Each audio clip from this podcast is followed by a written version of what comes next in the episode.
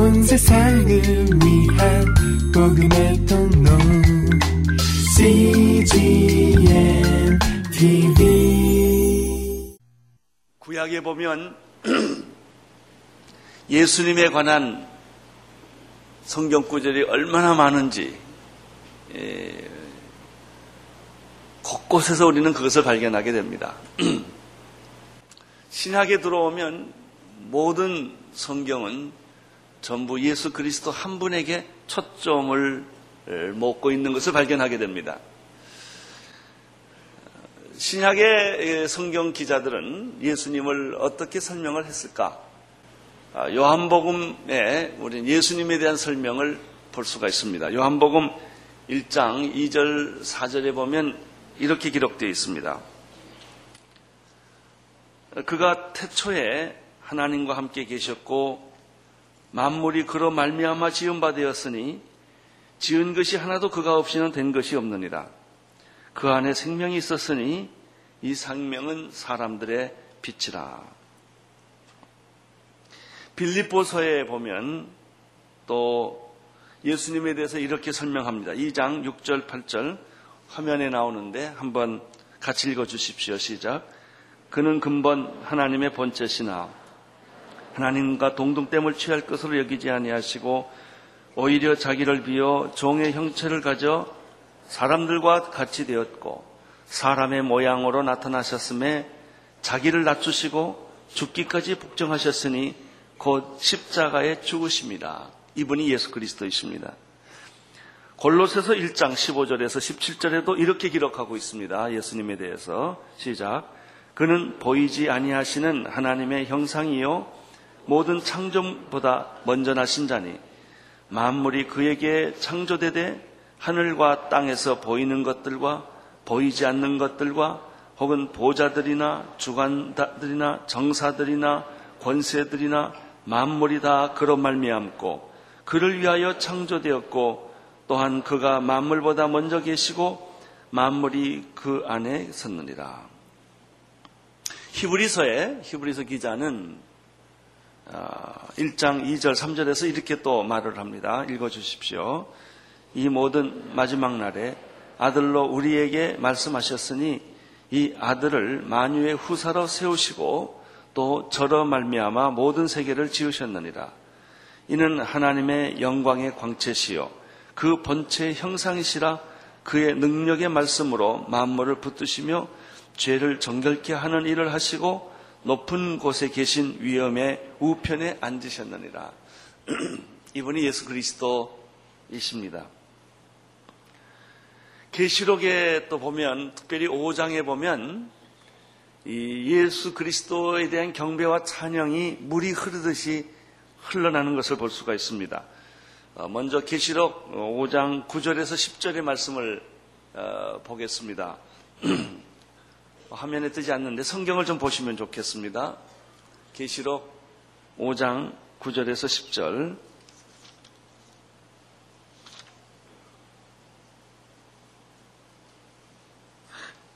찾으셨으면 한번 어, 경비와 찬양하는 모습을 보겠습니다. 시작. 책을 가지시고 시작. 인봉의 떼기에 합당하시도다. 일찍 죽음을 당하사 각 족속과 방언과 나라 가운데서 사람들로 다시 피로 사서 하나님께 드리시고 저희로 우리 하나님 앞에서 나라와 제사장을 삼으셨으니 저희가 땅에서 왕노를 하리로다. 12절을 보십시오. 죽임을 당하신 어린 양의 능력과 부와 지혜와 힘과 종기와 영광과 찬송을 받으시기에 합당하도다. 13절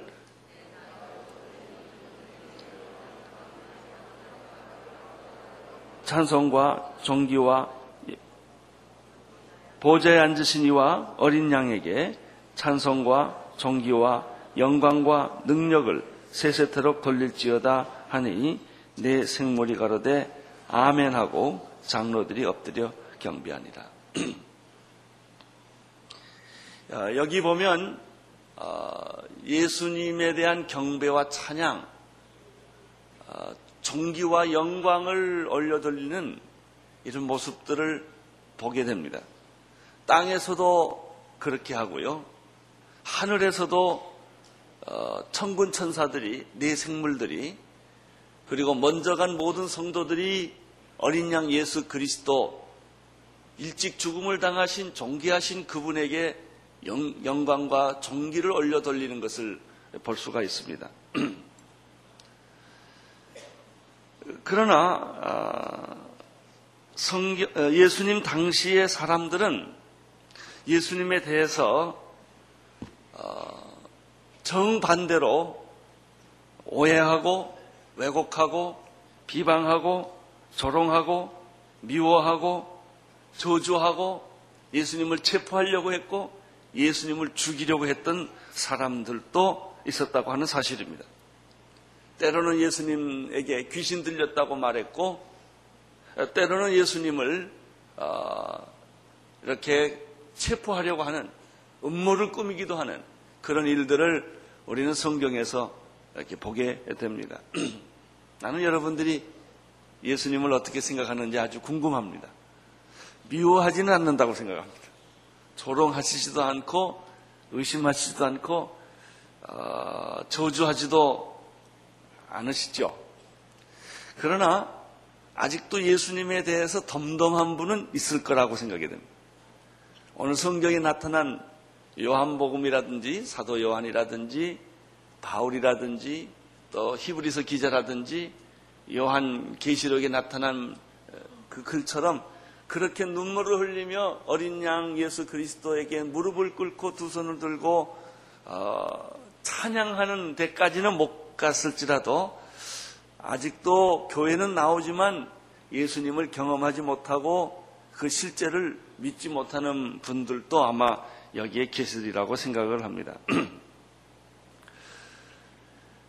어, 이 요한복음 7장은 예수님에 관한 끊임없는 논쟁입니다. 질문입니다. 과연 예수가 누구냐? 좋은 사람이다. 아니야, 그렇지 않고 나쁜 사람이다. 아니야, 그 사람은 어, 민중을 선동시킨 사람이다. 등등 여러 가지 표현이 많이 나타납니다.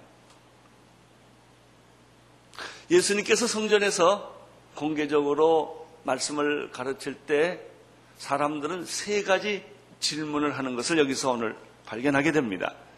25절에 첫 번째 질문이 나옵니다. 어떤 질문을 했을까요? 25절 시작. 예루살렘 사람 중에서 혹이 말하되 이는 저희가 죽이고자 하는 그 사람이 아니냐? 이런 질문을 합니다.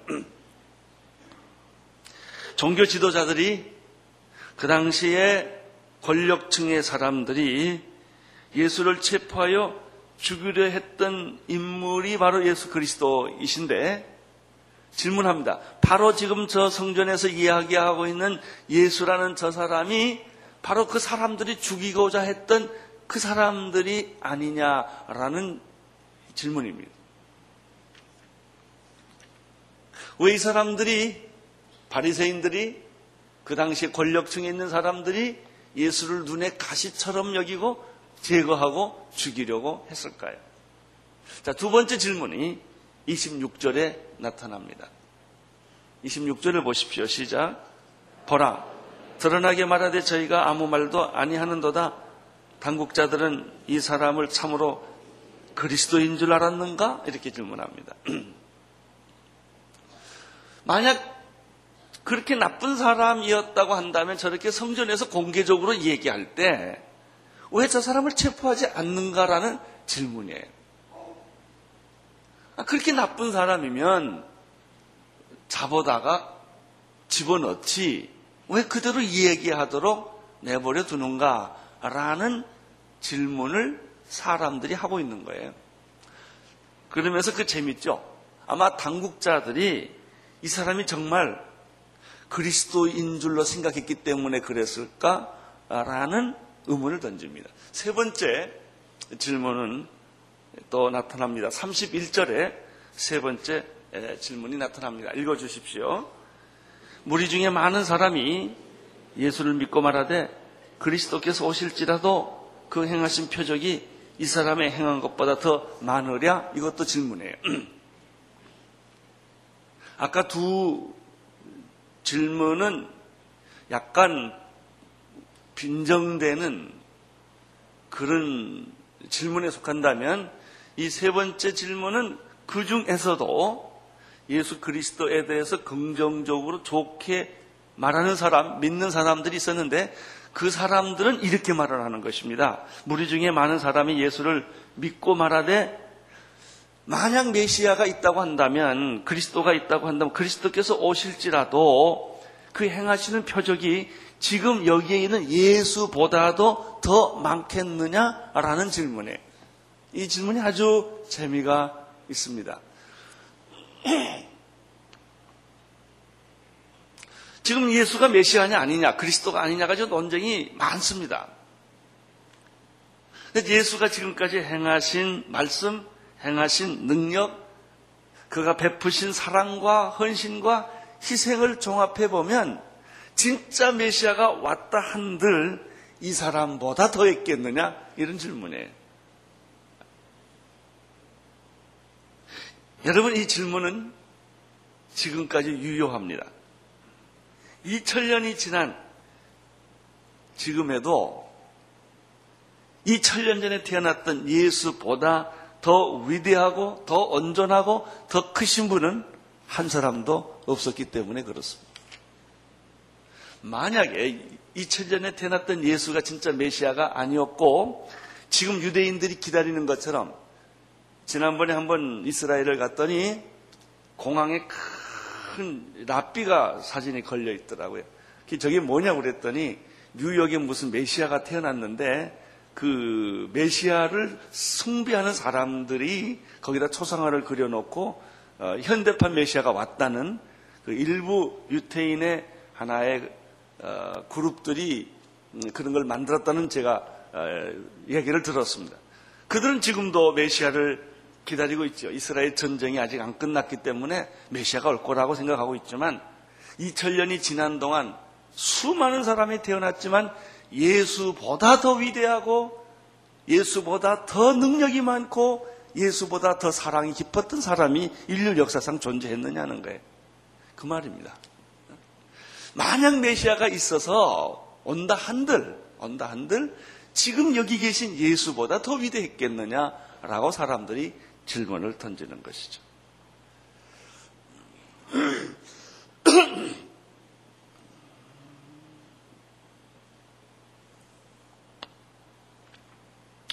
27절을 보십시오. 시작. 그러나 우리는 이 사람이 어디서 왔는지 아노라 그리스도께서 오실 때에는 어디서 오시는지 아는 자가 없으리라 하는지라. 많은 사람들은 예수를 믿지 않습니다. 특별히 예수님과 함께 자라났던 사람들은 아, 우리가 이 사람이 고향이 어디고 아버지가 누구고 자랐을 때 어떻게 자라는 거 너무 잘 아는데 우리가 이 사람이 어디서 왔는지를 우리가 너무나 잘 아는데 어떻게 이 사람이 메시아인가? 라고 믿지 못했다는 얘기가 27절입니다. 진짜 메시아가 그리스도가 오실 때는 어디서 오시는지 아는 자가 없다.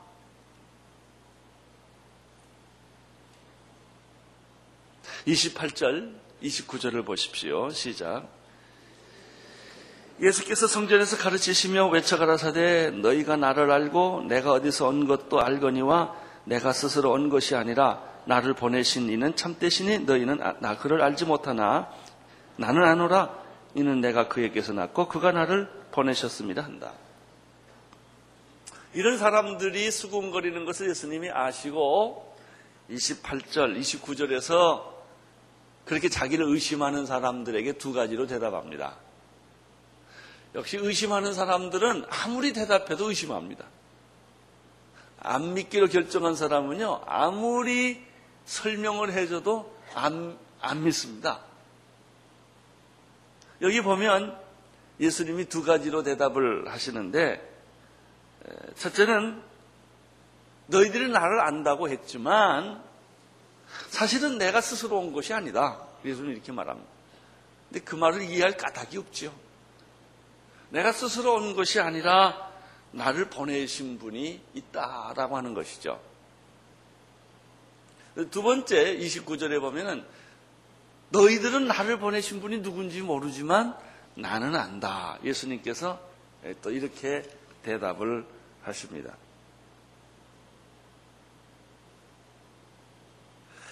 그렇지만 예수를 의심하는 사람들에게는 예수님의 이 말이 뚱구름 잡는 것이고 예수님의 자기 변명에 불과하다고 생각을 하는 것이죠. 참 그 신앙이라는 것은 묘한 거예요. 이 잡히기 전까지는 그렇게 뚱구름이에요. 그 예수 믿는 사람이 바보같이 보이고요. 이해가 되지 않고 어, 도무지 받아들일 수가 없는 거예요. 이 신앙이라는 것은 그렇게 제가 이해 못하고 받아들일 수 없으면 또 안 오면 되는데 또 와요 그리고도 또 기웃거립니다. 포기했다가도 또 기웃거리고 안 믿겠다고 말하고도 또 따라오는 그런 것을 발견할 수가 있습니다. 거기에 뭔가 이해할 수 없는 설명할 수 없는 부분이 있는 것입니다. 자, 또 30절을 보시겠습니다. 30절 시작. 저희가 예수를 잡고자 하나 손을 대는 자가 없으니 이는 그의 때가 아직 이르지 아니하였다. 바리새인과 서기관들은 틈만 생기면 사람들을 보내서 예수를 체포하려고 했고 그가 말하는 것에 무슨 흠을 좀 잡아보려고 굉장히 애를 쓰고 있는 것을 발견을 합니다. 그러나 그 사람들은 결국은 어, 그렇게 음모를 꾸미고 흠을 잡으려고 애를 썼지만 그게 점처럼 그게 잘 걸려들지를 어, 않습니다. 32절을 보십시오. 시작. 예수께서 대하여 무리에 속임거리는 것이 바리새인들에게 들린지라 대제사장들과 바리새인들이 그를 잡으려고 하석들을 보내니 왜 그 사람들은 그렇게 예수를 죽이려고 했을까요? 예수가 잘못된 사람이 그런 돼서 그런 것이 아니라 자기들이 잘못된 사람이었기 때문에 그런 것입니다. 진리가 잘못돼서 진리를 제거시키려는 것이 아니라 자기들이 불의하기 때문에 진리를 제거시키려고 하는 것이죠.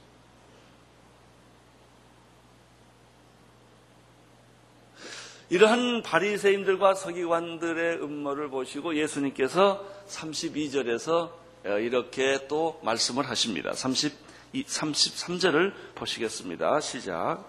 예수께서 이르시되 내가 너희와 함께 조금 더 있다가 나를 보내신 이에게로 돌아가겠노라. 너희가 나를 찾아도 만나지 못할 터이요. 나 있는 곳에 오지도 못하리라 하신대. 이 33절에 보면 예수님이 또 네 가지를 설명을 합니다. 첫째는 내가 너희와 함께 조금만 더 있겠다라고 말합니다.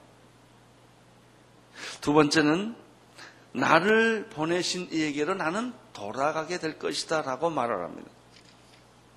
세 번째는 그때는 너희가 나를 찾아도 찾지 못할 것이다 라고 말합니다.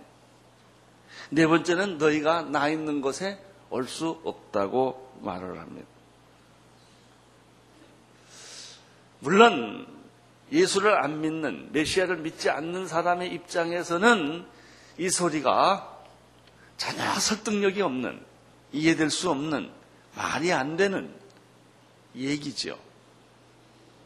그러나 여러분 지금 어떻습니까? 예수님을 믿고 있는 여러분들에게는 이 말이 이해가 됩니까? 되지요. 천국 있다는 말이 이해됩니까? 되지요. 하나님 있다는 말이 이해됩니까? 되지요.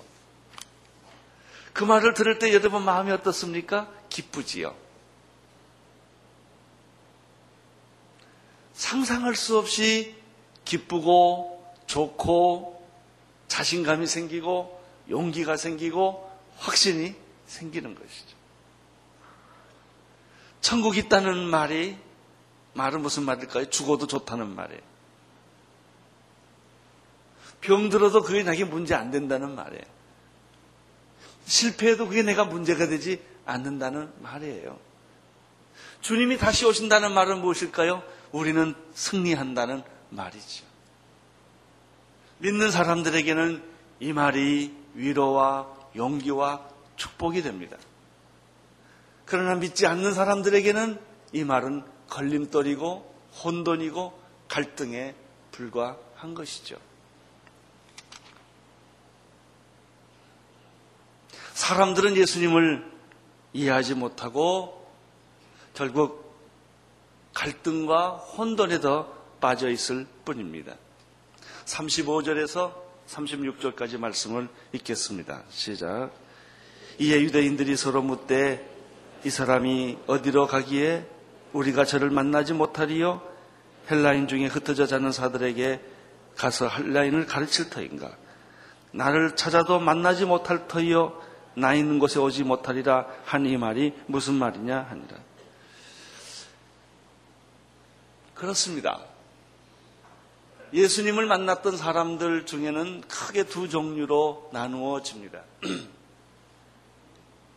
니고데모는 유대인의 관원이요, 종교적 지도자요, 지성인이요, 남을 가르치는 굉장히 수준이 높은 사람이었지만 예수님께서 그 사람에게 말하기를 내가 거듭나야 하겠다라고 말할 때 이 사람은 굉장히 당황한 거예요. 그 말 뜻을 못 알아들은 것이 아니라 그 문장은 충분히 이해를 하지만 그 말씀의 깊은 영적인 뜻을 이 사람이 알아듣지를 못한 거예요. 내가 어머니 뱃속에 다시 들어갔다 나오겠습니까? 예수님 말합니다. 내가 내게 거듭나야 하겠다는 말을 이상히 여기지 말라. 사람이 물과 성령으로 거듭나지 아니하면 하나님 나라를 볼 수가 없느니라. 예수님은 또 말씀하십니다. 나는 하늘로서 내려온 산떡이다. 라고 말할 때 사람들은 그 말을 이해할 수가 없었던 것이죠. 너는 이 물을 먹으면 다시는 목마르지만 내가 너에게 주는 물을 먹는 자는 영원히 목마르지 아니하리라. 사람들은 그 여자는 그 말을 이해하지 못했던 것이죠. 예. 믿음은 무엇입니까? 이 말을 이해하게 하는 것입니다. 이 말을 깨달을 때, 이 말을 받아들였을 때, 이 말을 알았을 때 하나님이 보이고 영생이 보이고 천국이 보이고 구원이 보이고 축복이 눈앞에 전개되는 것을 보게 되는 것입니다. 그러나 예수님을 반대했고 의심했고 조롱했고 비판했던 많은 사람들, 예수님 옆에 스쳐갔던 수많은 사람들은 그것을 보지 못했고 깨닫지 못했고 듣지 못했기 때문에 결국 구원에 이르지 못하는 거예요. 그래서 이사야 그 예언서에는 뭐냐면 너희 눈이 있어도 보지 못하고 귀가 있어도 듣지 못하고 그런 얘기예요. 깨닫지 못하더라. 예수님이 천국 비유를 자꾸 이 비유로 말씀하시는 까닭도 바로 여기에 있었습니다.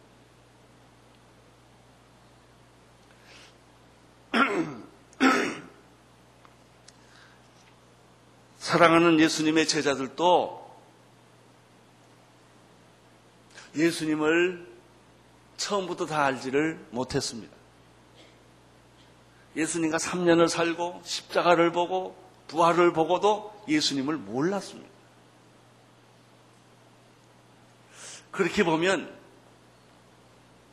영적 진리라고 하는 것은 어느 한순간에 툭 깨달아지는 것이 아니라 시간을 가지면서 이렇게 변해가는 것을 알 수가 있습니다. 우리 오늘 이렇게 성도 여러분, 예수님에 관한 진리와 성경에 관한 것이 하루 아침에 깨달아지지 않는다고 너무 힘들어하거나 속상해하지 않게 되기를 바랍니다. 여러분이 예수님 옆에 계속 있기만 하면 교회에 붙어 있어서 계속 설교 듣고 성경 공부하고 하나님의 말씀을 계속 듣다 보면은 어느 날 눈이 열리고 귀가 열리는 날이 옵니다. 이 날은 천둥이 울리는 것 같고 천지가 개벽하는 것과 같은 것입니다. 저는 오래전의 얘기지만 기독교 가정에서 태어난 제가 기독교에 너무나 익숙했지만 어렸을 때부터 너무나 익숙했지만 예수님을 실제로 경험하지 못하고 교회를 다니고 예수님을 체험하지 못하고 교회를 다니던 어느 날 아침 새벽 5시에 너무 힘들어서 혼자 산에 가서 하나님 앞에 따지러 갔던 날을 저는 기억을 합니다. 하나님 계시면 말씀하세요. 이런 거 말고 이렇게 교회 다니고 이렇게 설교 듣고 이렇게 예수 믿는 거 말고 진짜 계시다면 누군가 그런 것처럼 왜냐하면 내 주변에 보니까 예수 만났던 사람들이 너무나 펄쩍펄쩍 뛰고 눈물을 흘리고 감동을 하는데 나는 도대체 이해를 할 수 없는 그런 얘기들이에요. 다 거짓말 하는 것 같고 과장하는 것 같고 예수 믿는 사람들이 원래 과장이 많으니까 감정적이니까 다 그런 것처럼만 느껴지지 그런 게 정말 실제로 있을까라고 했던 어느 날 나는 너무나 힘이 들어서 모든 사람의 프로그램을 다 팽개치고 사려 혼자 가서 하나님 저 사람들이 만났던 예수를 나도 좀 만나게 해주세요. 라고 찾아가서 무릎 꿇던 그날 그게 30년이 훨씬 지난 그때지만 아직도 생생하게 기억하고 있어요. 그때 무릎을 꿇고 어느 날 기도할 때 어떤 계기를 통해서 하나님이 내게 찾아와 주셨는데 성령이 그날 새벽에 저에게 임해 주셨어요. 제가 별로 좋아하지 않는 사람을 통해서. 그래서 제 은혜는요, 좋아하는 사람을 통해서도 받지만 내가 미워하는 사람을 통해서도 은혜 받는다는 사실을 꼭 기억하십시오. 내가 별로 좋아하지 않는 사람. 그 사람 옆에 지나가기 때문에 그 사람을 붙들고 나를 위해 기도해달라고 그랬더니 그 사람이 나를 위해서 기도해줬는데 그때 제게 성령이 임했어요. 지금 돌이켜보니까 그때 성령이 임했어요. 갑자기 기도하는 중에 하나님의 말씀이 내게 들어오고 성령님이 내게 들어오면서 그렇게 힘들고 어렵고 답답하고 괴롭던 내, 내 이성에, 내 마음에 그분이 찾아와서 나에게 말씀하시고 나를 만져주시고 나를 붙들어 주셔서 처음으로 나는 경험을 한 거예요. 눈물이 흘리고 콧물을 흘리고 감동을 하고 변화를 받았던 저는 그날을 기억해요. 사랑하는 오늘의 성도 여러분, 오늘은 첫 주일입니다. 나는 여러분들이 덤덤하게 예수 믿는 것을 오늘로 종지부짓게 되기를 축원합니다. 그냥 왔다 갔다 하시는 아 예수 믿는 게 다 이런 거지 아닙니다. 그분은 살아계십니다. 여러분이 이해하지 못했던 것, 여러분이 받아들일 수 없었던 것, 그것이 어느 날 여러분에게 눈물과 감동과 기쁨과 충격으로 여러분에게 나타나게 될 것입니다. 확실한 게 하나 있습니다. 예수님을 만나는 것은 결코 덤덤한 게 아니라는 거예요. 어제 믿었던 것처럼 다 내일도 오늘도 믿고 내일도 믿고 이런 게 아닙니다. 여러분 오직 하면 내가 목사 됐겠어요. 이렇게 시, 아주 시, 실제적인 것입니다. 예수 믿는 것은 관념이 아닙니다. 예수 믿는 것은 그냥 일상적인 것이 아닙니다. 예수라는 걸 정말 여러분이 경험하고 말씀을 경험하면 성경을 읽다가 밤을 새고요. 찬송을 하다가 밤을 셉니다. 나는 여러분들이 성경을 읽다가 밤을 새는 축복 있게 되기를 바라고 찬송을 부르다가 밤을 새는 날이 있게 되기를 바랍니다. 참을 수가 없습니다. 견딜 수가 없습니다.